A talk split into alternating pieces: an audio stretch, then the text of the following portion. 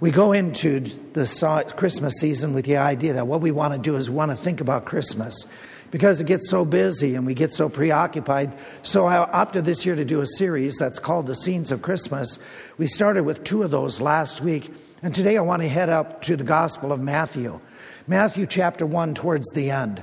And the reason I'm doing this series is a recent poll in America was done, and they asked individuals, How many of you are Christian?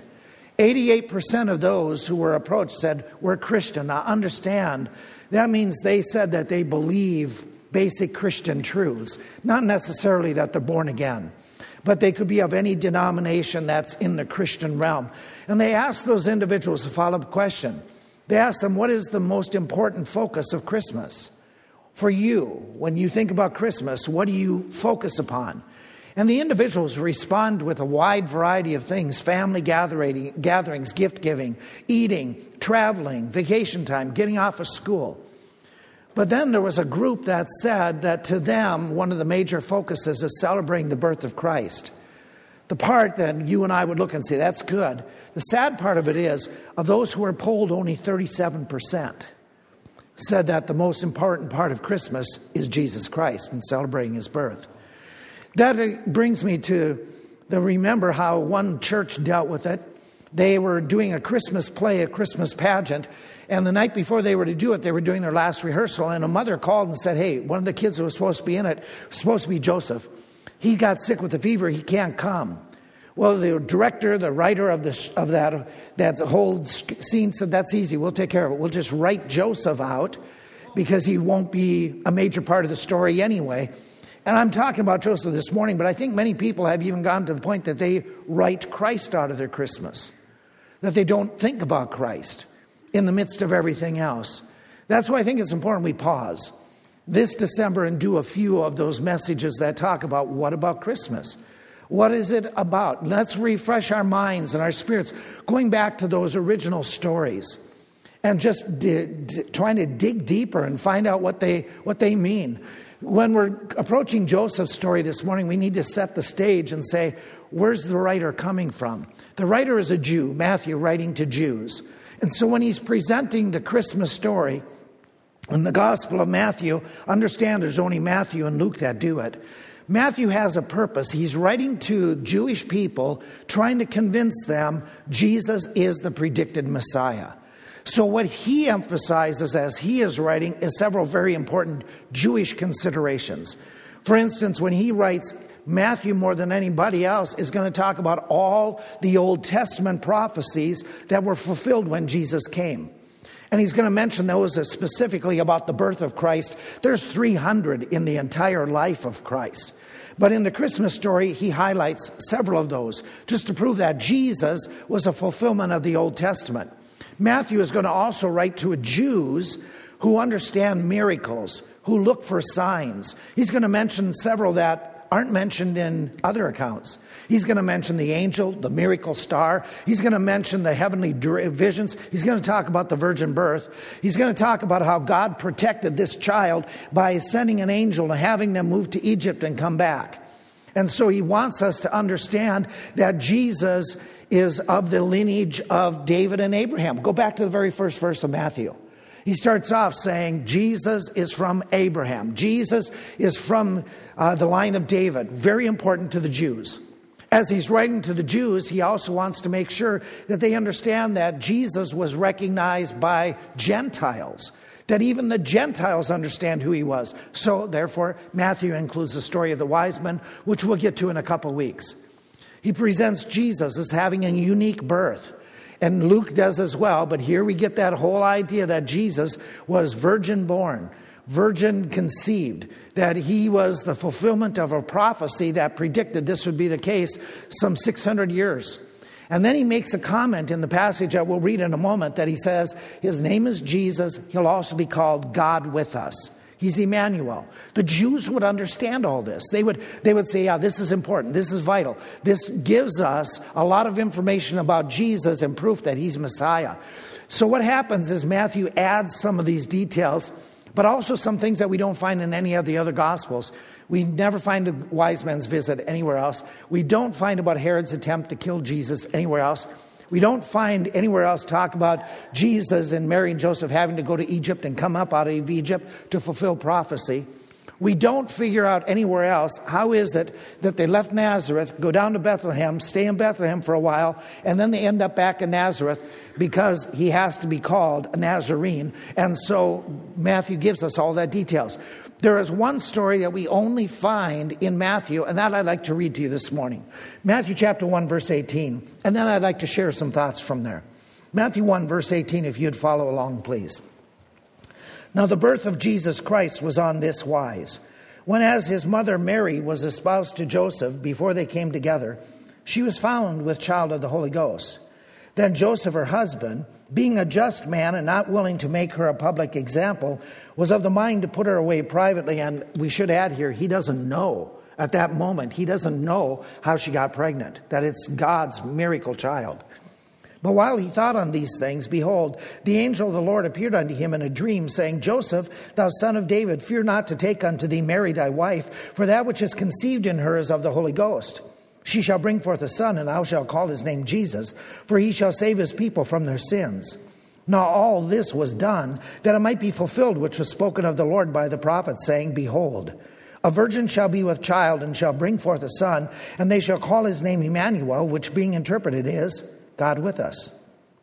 Then Joseph, being raised from sleep, did as the angel of the Lord had bidden him, and took unto him his wife, and knew her not till she had brought forth her firstborn son, and he called his name Jesus. As we look at the account, we learn several things about Joseph. Some things that are here or elsewhere, but let's just write these down before we go any further. What I learned about Joseph is he's mentioned 17 times in the Gospels, nowhere else in the Scriptures. What I find out when we open up this story, he's espoused or he's engaged to marry, to be married. What I learned from this account is this he's probably very young. Uh, we mentioned this last Sunday night, if you were there or you followed online, that in this time and this stage, that usually couples who were of the Hebrew background of that ancient Near East section, the girls were either 13 to 17 when they got married, the guys were anywhere from that 16 to 20. And so he's probably in that age group. Everything seems to be normal type of peoples. As well, he's probably from Nazareth. The reason that it's, it's, we say this, even though it's never mentioned, he's from Nazareth at this point, is she is talked about in Luke as being from Nazareth. And if he's engaged to her and has met her and found her, he's probably living in Nazareth as well. So it makes perfect sense. Plus, they have to travel some, from somewhere down to Bethlehem. And so we assume he's in that area. We uh, assume as well he's not very wealthy. Even though he's got a business, he doesn't have much because when Jesus Christ is birthed and come the eighth day where they have to make sacrifice, they give what's called the poor man's offering, the two turtle doves. So he's probably not real wealthy. We figure he's a carpenter. We're not sure about this one. The word tekton is literally the word craftsman. It could be a stone cutter. It could be somebody who's building of other uh, of either stone or wood. But most people have historically said he's a carpenter working in some way with his hands like that. We also know this from the account is that he really must love Mary. That even though families were involved in arranging these things, according to Jewish writings, a parent couldn't force their child to marry somebody they didn't love if they didn't want to be married to that person. That was a Jewish thought. And so even though families are involved with arranging and families are involved with, with making some of the preparations, Joseph must have had feelings for Mary because when she's found out, he's kind enough that he wants to put her away privately, not public. I'll get to that in a moment and it'll make more sense. We also find out this, and I want to pause on this because this is so critical. It says in verse 19 Joseph, her husband, was a just man. The word is righteous, frequently translated that way. It is the idea of having a right relationship with God. When we find that word used in the New Testament to try to just put it together and understand where Joseph's coming from, we run into the Gospel of Romans.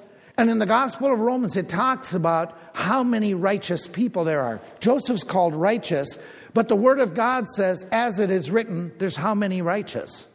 There's none. No, not one. In fact, God's Word, expanding upon the Old Testament, says, For all have sinned and come short of the glory of God. Does that include Joseph? Yes, it does. So, how is it Joseph, he's part of the all who have sinned, he's part of the none who are righteous? How is it that, according to verse 19, he's called just or literally a righteous man? The same word. It's because, well, I should say, it's not because Joseph was one who did enough to get God's pleasure and approval and worked his way into God's mercy. We read, Therefore, by the deeds of the law shall no person be justified in God's sight. So back in those days, no matter how much sacrifice or how many much money he put, that wouldn't get him into heaven. The same as it is today. You get baptized, you go to church, no matter how much you put in the offering, it doesn't wash away your sins. Joseph would have known that he needed just what you and I need. Joseph knows that his sin has separated him from God. He would know he would need a Savior. He would need somebody else to bridge that gap between him and God. And he knew from the Old Testament that Messiah, the predicted one, was the one who would come and bridge this gap. So Joseph had to do what the other Old Testament saints did in order to get into heaven. We read about one of those in Romans chapter 4. And to just put it together, jump with me quickly. We'll come back to Matthew. But go to Romans chapter 4 for just a moment here. In Romans chapter 4, there's another saint, and it's told how he ends up in heaven. He's an Old Testament saint, way before Jesus is born. How does he become justified? Romans chapter 4 talks about Abraham. And Abraham is described in this passage as being justified or being made right with God. We read in verse 21 and being referring to Abraham and being fully persuaded that what he, God had promised, he was able also to perform. And therefore it was imputed to Abraham for righteousness. That idea, that same word used for Joseph was a just man. And so we have that idea that the reason that Abraham was justified, talked about in Galatians, is he put his faith in what God would do in the future. How God would provide a Messiah, how God would provide a Savior, how God would provide through that person who would come, who would be sinless, the way for Abraham to get into heaven. Abraham had faith, he believed in God's future promise.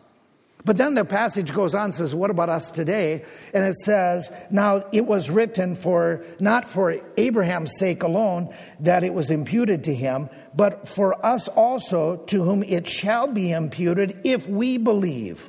Believe what? Now we have more of the details. We look back on who that Messiah was.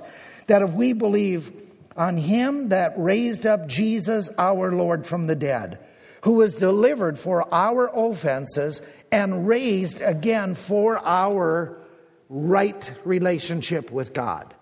Go back another chapter in the book of Romans and see how he just expands upon this. Go back to chapter 3, verse 23. For all have sinned and come short of the glory of God. Watch the next verse after that.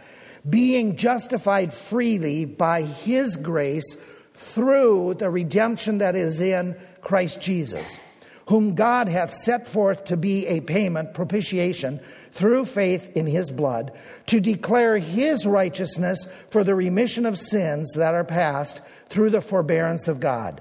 To declare, I say, at this time his righteousness, that he might be just and the justifier of him which believes in God, the way that we get saved today is we look back on what Jesus did. We believe that he died, buried, and resurrected for us. And when we put our faith and trust in him being our Savior, God justifies us.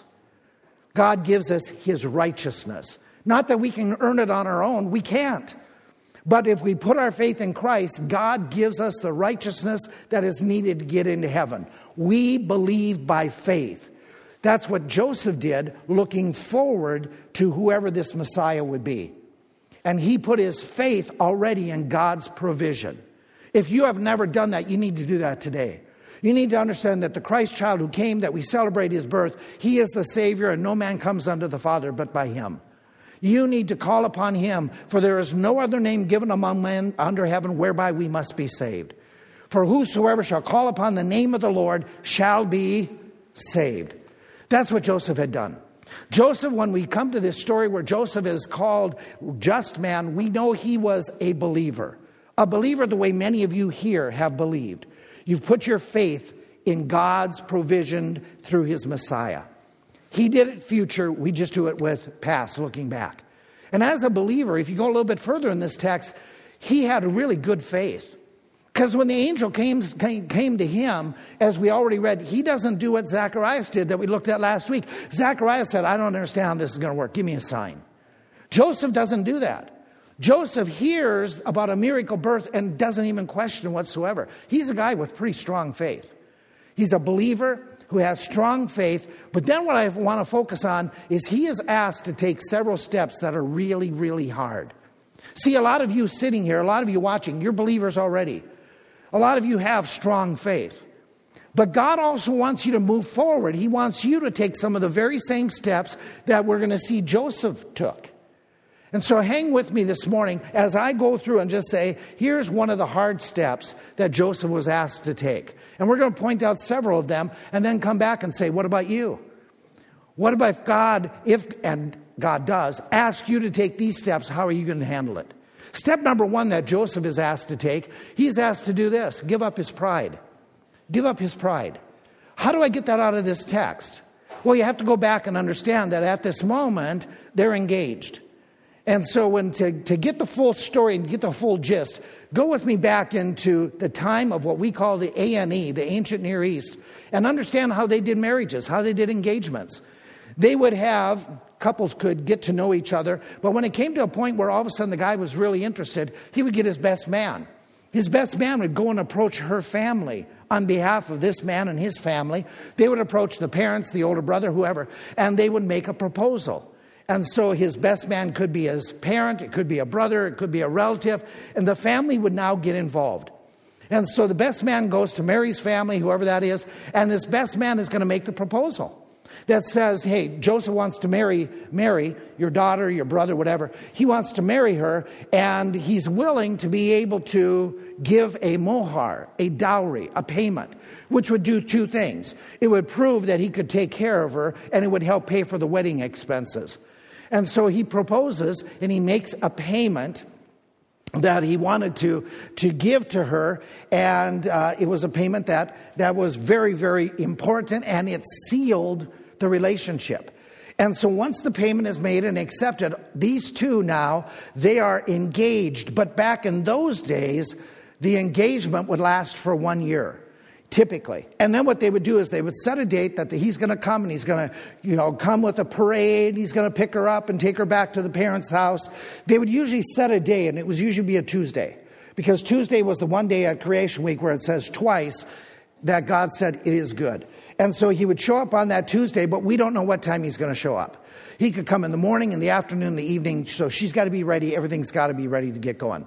And so when the day was set, he would come. And by the way, in the time that this year has gone by, the groom and her would have very limited contact. What he would do during that year, he would be building a house for her. By the way, do you see the pictures, the analogies between Jesus and you? Jesus has made a payment. He sent his best man, John the Baptist. John calls himself that. He sent he made a payment. He's gone away building a mansion for us, and one day he's going to come and take us to his home. Do you see all the parallels? Yes, no? Okay, very clear. And so during this, during this time, this one year before they have the actual marriage feast called the huppah, I, when I read that, I go, huppah, yeah, here, we got this done. Okay, that, that's legally binding. And look at the text. He is called her husband, she is called his wife, and they're only engaged. And it was so legally binding at this moment that if he were to die, if the guy dies during engagement, the wife's called a widow. And so it was it's way, way different than what we have today. But what would happen in this time is if they broke off the engagement, there would have to be a divorce. They're engaged, but it would, it's legal. So there would have to be a bill of divorce that would take place. Now, also during this time period, they had to be taking great care and caution of maintaining their sexual integrity, impurity. And so, in that culture, they had very strict moral codes. In Galilee, the couple was only allowed to be together for a limited time whenever they saw each other and always in the presence of others to protect the, the purity, to make sure that they're being faithful and loyal and pure and waiting until their wedding day to have sexual relationships. And so this is all going on, and it's happening during this time. And all of a sudden, the angel says to Joseph, um, Hey, Joseph, your wife, Mary, who's your engaged girlfriend, yeah, the angel is going to say she's pregnant. Oh, wait a minute. The passage makes it clear Joseph and her have not had relationships. We also know the backstory from other texts that she is still a virgin. Okay, but in Joseph's mind, Joseph doesn't know that. Because what happened is, remember when in Luke 1, we looked at this last week, when she is told by the angel, You're going to bear a child, it's going to be the Messiah, she leaves. She goes away for three months. She goes to help out. And Joseph wouldn't have thought anything about it because Zachariah and Elizabeth, they needed help. They were elderly. Elizabeth's pregnant. He's got a, this handicap where he's mute and he's unable to hear, probably. And so she's going to help. Joseph wouldn't have thought anything that, you know, Mary's running away, hiding. But when she comes back after the three months, it says she was found with child. It got found out. Maybe she's starting to show other people found out. And people are hearing about this. And in that culture, somebody who is pregnant out of wedlock, and remember, even though they're engaged, they're called husband and wife, they have yet to hit the huppah time, which would be the time of the marriage feast, and then relationships were legal and allowed after that. So what is happening is Joseph finds out, and Joseph knows two facts. These two facts that as we open the story. He knows she's pregnant, okay? That's fact number one. And he knows it's not mine. Which, what's his assumption? Okay, if it's not mine, it's somebody else's child. His natural conclusion is she's been immoral. She's been unfaithful. And that's his, that, that would be anyone's natural reaction in this situation. And a child born, a pregnancy out of wedlock, you know, it's a shame and back in those days, it would be just, just dramatic. There are ancient writings that tell us that if a woman got pregnant before the huppah time, if she got pregnant, this would bring great shame on her family. Jewish writings from that time period. Better for her to die than bring this type of disgrace on her family. That was their mindset.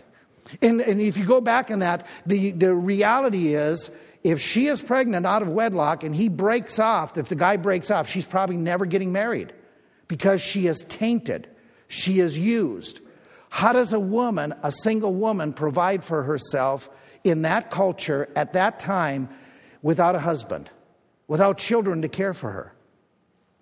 You usually have to go into prostitution or something of that sort. And it would just lead into even worse, worse situations.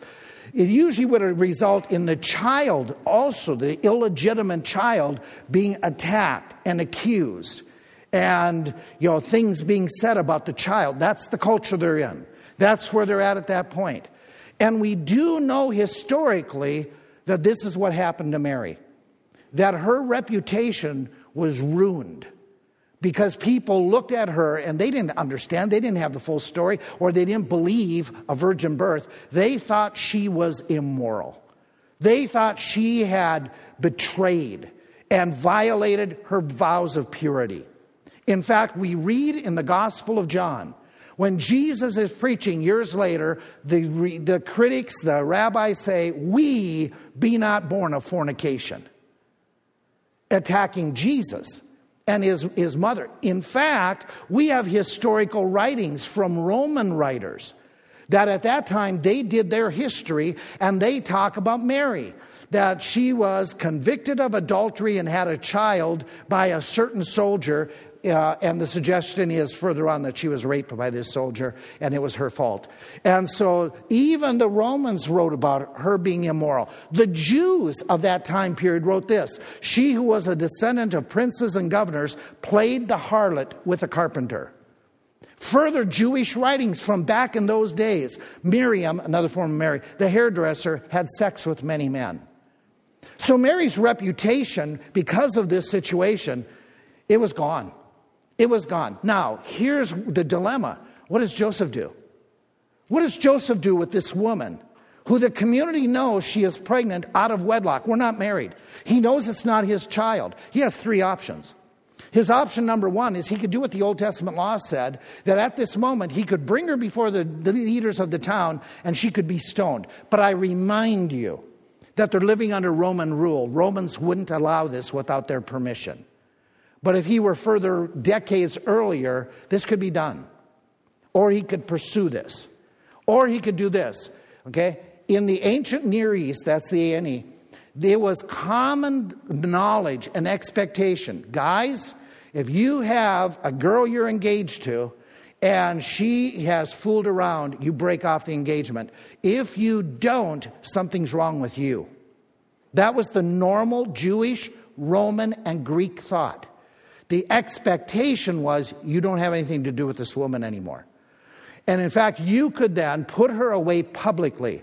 Jewish cultures, he could bring her in before the leaders of the town. He could prove, wouldn't take much, prove she's pregnant, not my child, and he would have a public display, which he gets all of his dowry back, the mohar, plus the family has to pay him for damages done. He could do that. But Joseph responds and says, I'm going to do this privately. Privately is I'm going to get two or three witnesses. I sign a piece of paper, say I want nothing to do with her anymore. We're divorced. I give it to her, and it's quietly done away with.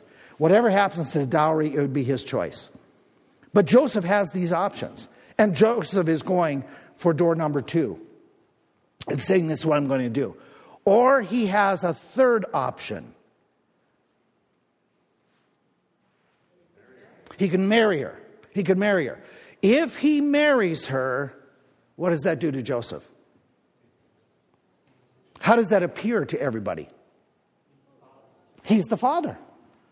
He's, they've been immoral. They've been fooling around.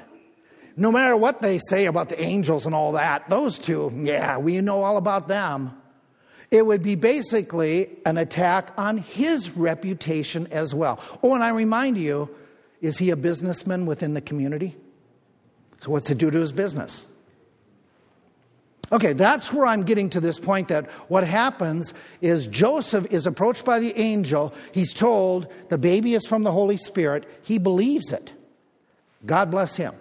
He is told, go and marry your wife, your engaged woman. Go marry Mary.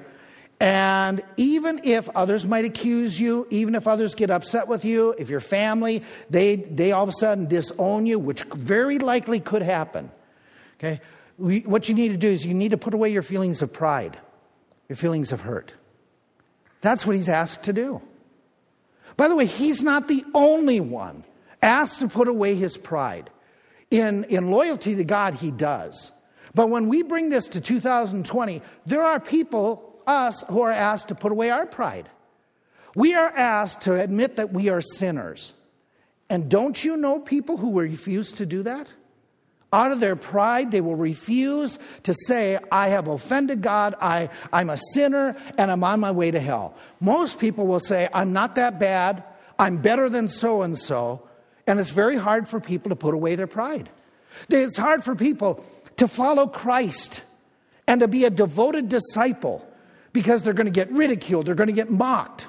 But God says, put away your pride. Put away your pride and share His word. But some of us here, we struggle with giving out tracts because somebody might think we're odd. We don't want to share our faith because somebody might get mad with us. Put away your pride. There are some individuals who won't even publicly declare loyalty to Christ by getting baptized because they don't want to get embarrassed looking like, quote unquote, the drowned rat. But the Word of God says, hey, wait a minute, put away your pride. When somebody hurts you, don't be vengeful. Don't try to get back at them. Rather, put away your pride and heap coals of fire upon their head. Forgive them. We are asked to be individuals that esteem others better than ourselves, but our natural tendency is I want to be noticed. Why is so and so noticed and I'm not noticed? We have this tendency that we want others to serve us. Why aren't people doing for me? They do for others, but what about me? Why aren't they serving me? Put away the pride. Put away the pride and end that argument with your siblings that you've held on for years. Put away your pride And stop insisting that you get your own way in your marriage. Put away your pride to be willing to say, I have rights, but I will give up my rights for the sake of the gospel. We are asked, like Joseph, to put away our pride. Surrender it. Give it up. Do you? Will you? Joseph was asked to do something else. Joseph was asked to control his passions.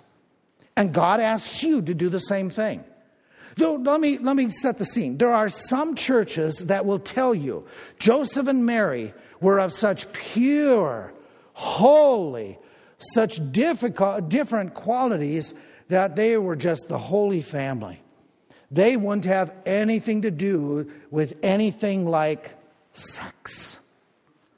And they make that whole, uh, that whole idea to be evil and bad. I'm here to tell you this Mary and Joseph are like everyone else here. They were normal people. Mary and Joseph were normal in that they had children, more children. In fact, we know they had at least six other children the natural way. That they, as a couple, they copulated, she got pregnant, and she bore at least James, Joseph, Simon, Judas, and the sisters, at least two, because it's plural. But when it says, Are they not all with us? could be more sisters. Mary and Joseph had natural attraction and feelings and desires for one another. And good for that. It should be that way. There's nothing wrong with that. And so, what we find is in this text that the angel has reminded Joseph a virgin shall conceive and bring forth a son. In other words, she's to re- maintain her virginity until after the baby is born. But he's at a three month point when they get married. That means for the next six months, though they are legally wed and that the huppah is done, they are going to have to control their passions. And they did. Look at what it says in verse 25. In verse 25, it makes that comment that it, back in Matthew, that it comments that, that he knew her not. That is the idea. They didn't have physical sexual relations, which were appropriate and proper as a married couple having done and completed the marriage huppah. And so they are, here they are, they are refraining to make sure they protect the integrity of anything being said about this virgin birth. And we look at this couple and we say, wow, they controlled natural desires, natural passions. God has asked you to control your passions as well. In the same area, by the way. When it comes to sexual desires, teenagers, married folk. God has told us we're supposed to, as believers, control our passions. There's multiple passages that talk about it. There's multiple passages that teach us it's fine for husband and wife to have physical relationships for a husband and wife, not for engaged couples or dating couples, but for husbands and wives. And even in the husband and wife, they're to, they're to control their passions to meet the other one's needs. Anything outside of that is condemned in Scripture. You, who have normal, natural desires, are told control your passions this area. But that's not all. You have passions sometime where you get angry. Be angry and sin not. Anger isn't the sin, it's how you handle it, what you do with it. Control it. And we are told that those who are slow to anger are better than the mighty that take a city. We are told that he that is hasty to anger, he extols folly. We know that anger doesn't work the righteousness of God. And yet, some here in this room or watching, they struggle with getting angry to the point of, of wanting to strike out or saying words you ought not to say because of mitigation from the governor, because of some other driver, because they were slow at the register. By the way, get used to it, that's life. We're told to control our passions when it comes to, oh, my, you never do this in a Baptist church. Okay? Even how much we eat. That's as much as I can do. Okay. He says, control our appetites. He talks, he talks about the control that you have to say something. And this is even on, okay, somebody put something, I gotta respond on Facebook or on something you do realize that even a fool, when he holds his peace, is counted wise. There is something about that passion of having to speak your mind that you and I are supposed to control. When, when we talk about controlling passions, any of you ever get worried? Any of you ever get anxious? Having anxieties? He says, don't be anxious for everything. He says, calm down. Calm down. In God we trust, not in the government do we trust. Not in Trump do we trust. We trust in God. Okay? Yes, we may have different ideas and feelings about elections and COVID, but folk, we're not supposed to be worriers. We're to be careful, but we're not supposed to be anxious to lose our joy. When it comes to the idea of desire for things, we live in a society and you're going to get inundated these next few weeks with you've got to get this, You've got to get this, You've got to get this, because merchants are going to try to get you to buy some way, somehow. The idea to know that the love of money is the root of all evil, getting things doesn't satisfy. I mean, you know how it works. You spend all this money to give your kids that Christmas gift, and what do they play with? The box. Okay. And you go, I shouldn't have. Okay? Learning, learning in this idea, laziness. We seldom talk about it, but Scripture is loaded with that idea of being lazy. And what a culture right now to foster laziness. You and I, we're told to control passions. We could list several more out. But the idea is if we're going to be Josephs of faith, individuals who not only believe, but have faith, when God asks us to do the hard things, we're going to do it. He's asked to surrender his pride. He's asked to control his passions. He's asked to broaden his paths. What do I mean by that? He had plans to have a marriage. He had a plan to get married, probably, no doubt, to have kids. Every time I sit and talk to a couple that has wedding counseling, we always say, Have you talked about having children? If they haven't, we make sure they talk about it because it's a very important part with who you're getting married to. Yes? Okay, you, you, parents, you make sure that they, ta- they, they know this. Sure be a shock with he doesn't want kids and she wants 20. Okay, it's going to create problems later. So I hope you're convinced that people need to talk about plans like this. And they had plans, they're normal people. Now he's being asked to all of a sudden broaden your paths. You're thinking about having kids, but I have an idea for you. I would like you to be the dad of Jesus, who is God with us. Joseph, sign up to be the mediator's papa here on earth. That would scare the willies out of me. That would absolutely, I mean, just the idea that we were going to have kids, period, that was, there was some trepidation in there. And then when the first one came, Tony scared us even more. Wow. Oof. Okay. And you all understand why. Okay. You can appreciate that. I mean, seriously, for those of you, and, and we, we've had this once in a while. We've had this once in a while where people will say, well, uh, you know, I'm going to work in TNT or I'm going to help out. I'll work with the kids and I'll teach a class. And they don't prepare and they think they can wing it. And they get up, and after two minutes, they're all done, and the kids are asking questions that they can't answer. Teaching kids is intimidating. You better be prepared and you better take it seriously. That kids not only deserve to be taught well, but if you're not prepared and you're not, you're, they're going to catch you.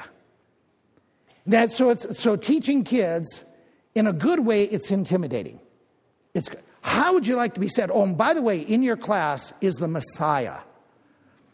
And you're going to teach him a Bible verse today. He wrote it. Okay. Who am I to teach this guy? But you do remember Luke chapter 2, he increased in wisdom. So he had to go through the human process of learning. But in the back of your mind is, he knows it all. That would be scary. That would be broadening my path. Didn't God do this frequently? Where all of a sudden he's asking somebody to take on a role that they've never done before? Joseph can't even turn and say, Hey, dad, what was it like raising the perfect child? His dad would smack him, okay? He has nobody to look to. He has no example, but I want you to broaden your path. God did that to, to people in the Old Testament. Abraham, I want you to bring your child up here and I want you to sacrifice. I've never asked of this before. He doesn't have anybody else he can run to and say, Did God's angel stop you at the last minute? When God all of a sudden says, Moses, I want you to do something that you've not done before, and it's going to be very hard for you to do. I want you to go back to Egypt, where when you left, you were a criminal and you were hunted. I want you to go back and talk to Pharaoh. First time for everything, right? Oh, hey, here, David, I want you. And you and I sit back and say, oh, it was no problem for David. David had fought a lion and a bear, but they didn't fight with armor. Now he's asked to go out and face a nine foot whatever guy with armor who's leading an army, who's a professional soldier. There's an intimidation factor. We, we pick on Jonah, and rightfully so, that he fled, but put it in its perspective. He's asked to go to a foreign land, doesn't speak the language probably, there are enemies, there are killers, and to preach the gospel to them. And we all know, we know that, that he that he ran the other way and God forced him back into obedience by grace and by mercy, and he went and God used him. But this would be a first. It was a first uh, for Peter. Who else? I'm sure in all this fishing experience, I don't think Peter got out of a boat before and walked on water. I may be wrong, okay, but I'm pretty certain that Peter didn't know, hey, how'd you do it? You know, when you got out, what did you do? And God's asking, step out. Step out. We know he struggled, and we understand. We understand that because it would intimidate us too. The disciples are asked to go and preach the gospel. Some of these guys never left the village. They, started, they had hung around Galilee their entire life.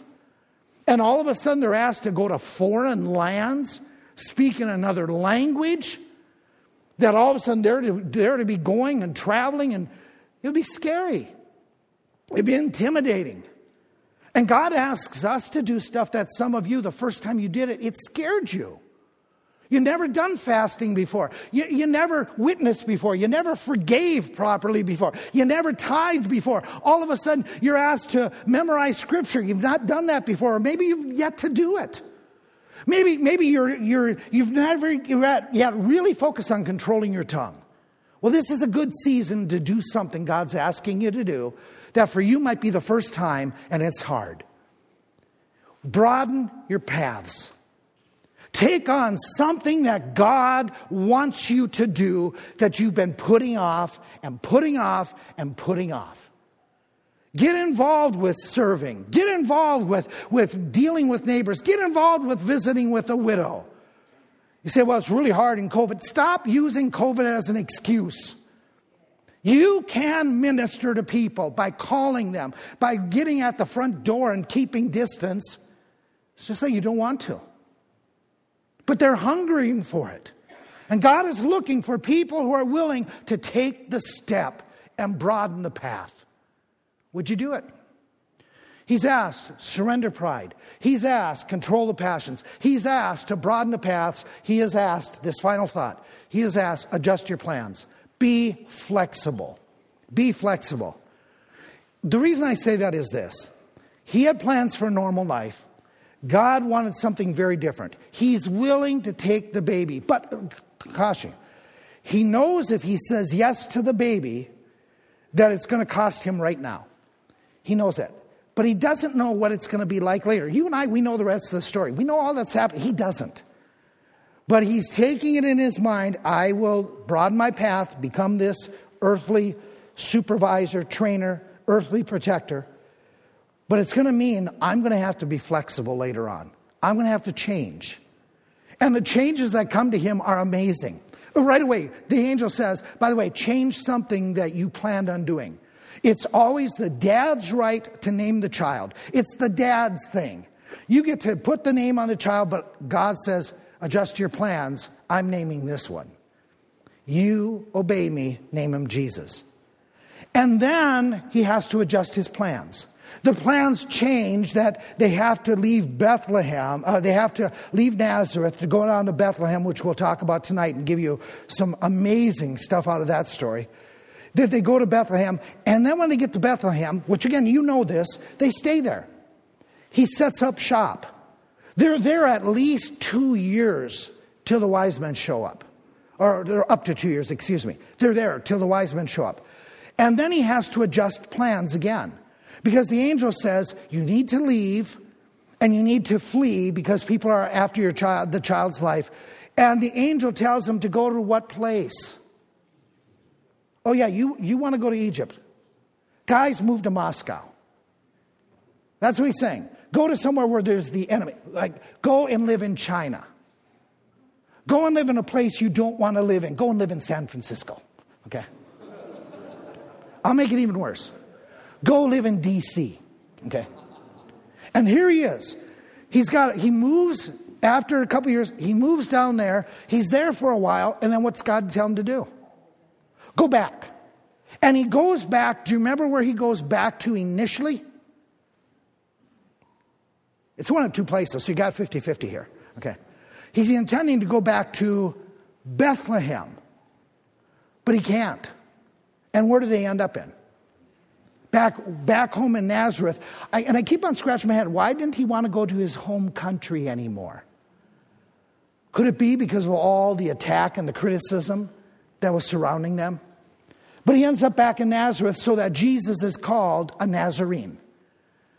He, in this period of time, gentlemen, you might appreciate this. Ladies who own businesses, you might appreciate this a whole lot more. He is asked to stop his business and start all over at least three times in almost that many years. Adjust your plans. We are so habitual, we get the same parking spot every Sunday. We are so habitual when you change seats and you move around, I even say to you, you're throwing me off because you've, you've changed spots. We are so habitual, we even get dressed the same way. Our morning hygiene practice is so ritual. Some of us were so in, in sync with doing certain things. We have the same food every time we go to the same restaurant. And God says, wait a minute, now, Joseph, you need to be one who can adjust your plans. Are you kidding me? Shave my tuft? Yeah. No way. That's not in my plans. And here he is. He's going to do it time and time and time again. He's going to adjust because God asked him to. And every one of these passages you will read where because the angel said or God said, he did it. There, there's, a, there's a time where God asks you to adjust plans. God, God may be doing it right now. Would you be willing to do something different than what you planned? Would you be willing to change your plans for college and career and serve me in a different capacity? Would you be, would you be willing to adjust your schedules? See, we've gotten in such routine anymore that I wonder what's going to happen at church when we're able to get back together regularly. Some have gotten into the routine, some and, online. Great, it's wonderful. I'm glad you're doing it for right now. But when there's no longer a need for it, are you going to come back? When there's no longer uh, the, the, the concerns, when there's no longer the, the oh, I, I need to be cautious, are, are you going to come back and worship with us on a Sunday night? When there's another time for the kids to learn and the teens to learn? Are, are you willing to adjust your plans to put devotions in this week? Are you willing to adjust your plans to all of a sudden, when we're after COVID, to become hospitable? To have people in? Right now, some people are saying, I'm not giving out the gospel. I'm not giving out the gospel. I'm afraid to give out the gospel because somebody, I don't want to get too close to them. Well, is that excuse going to continue? Or are you going to say, hey, wait a minute, God's word says we're to give out the gospel. I can do it now. That's a falsehood. But are you going to do it later? Are you going to change and adjust? I remind you of this. I remind you of these two thoughts. Doing the will of God is not about your convenience, it's about your obedience. It's about serving God and doing what He says and trusting Him, not being an idiot and jumping off the, the pinnacle of the temple. Jesus dealt with that. But if you're an individual who is thinking this, faithfulness tomorrow, I remind you, if you're putting off, that means failure today. If all your faithfulness and service to God is later on, you're failing God today. Joseph is an individual that he was called to do some hard things that believers are called to do. And he did it. There's a group of believers down south. They work in, a, in the University of North Carolina State. I don't think North Carolina State is a bastion of Christian faith.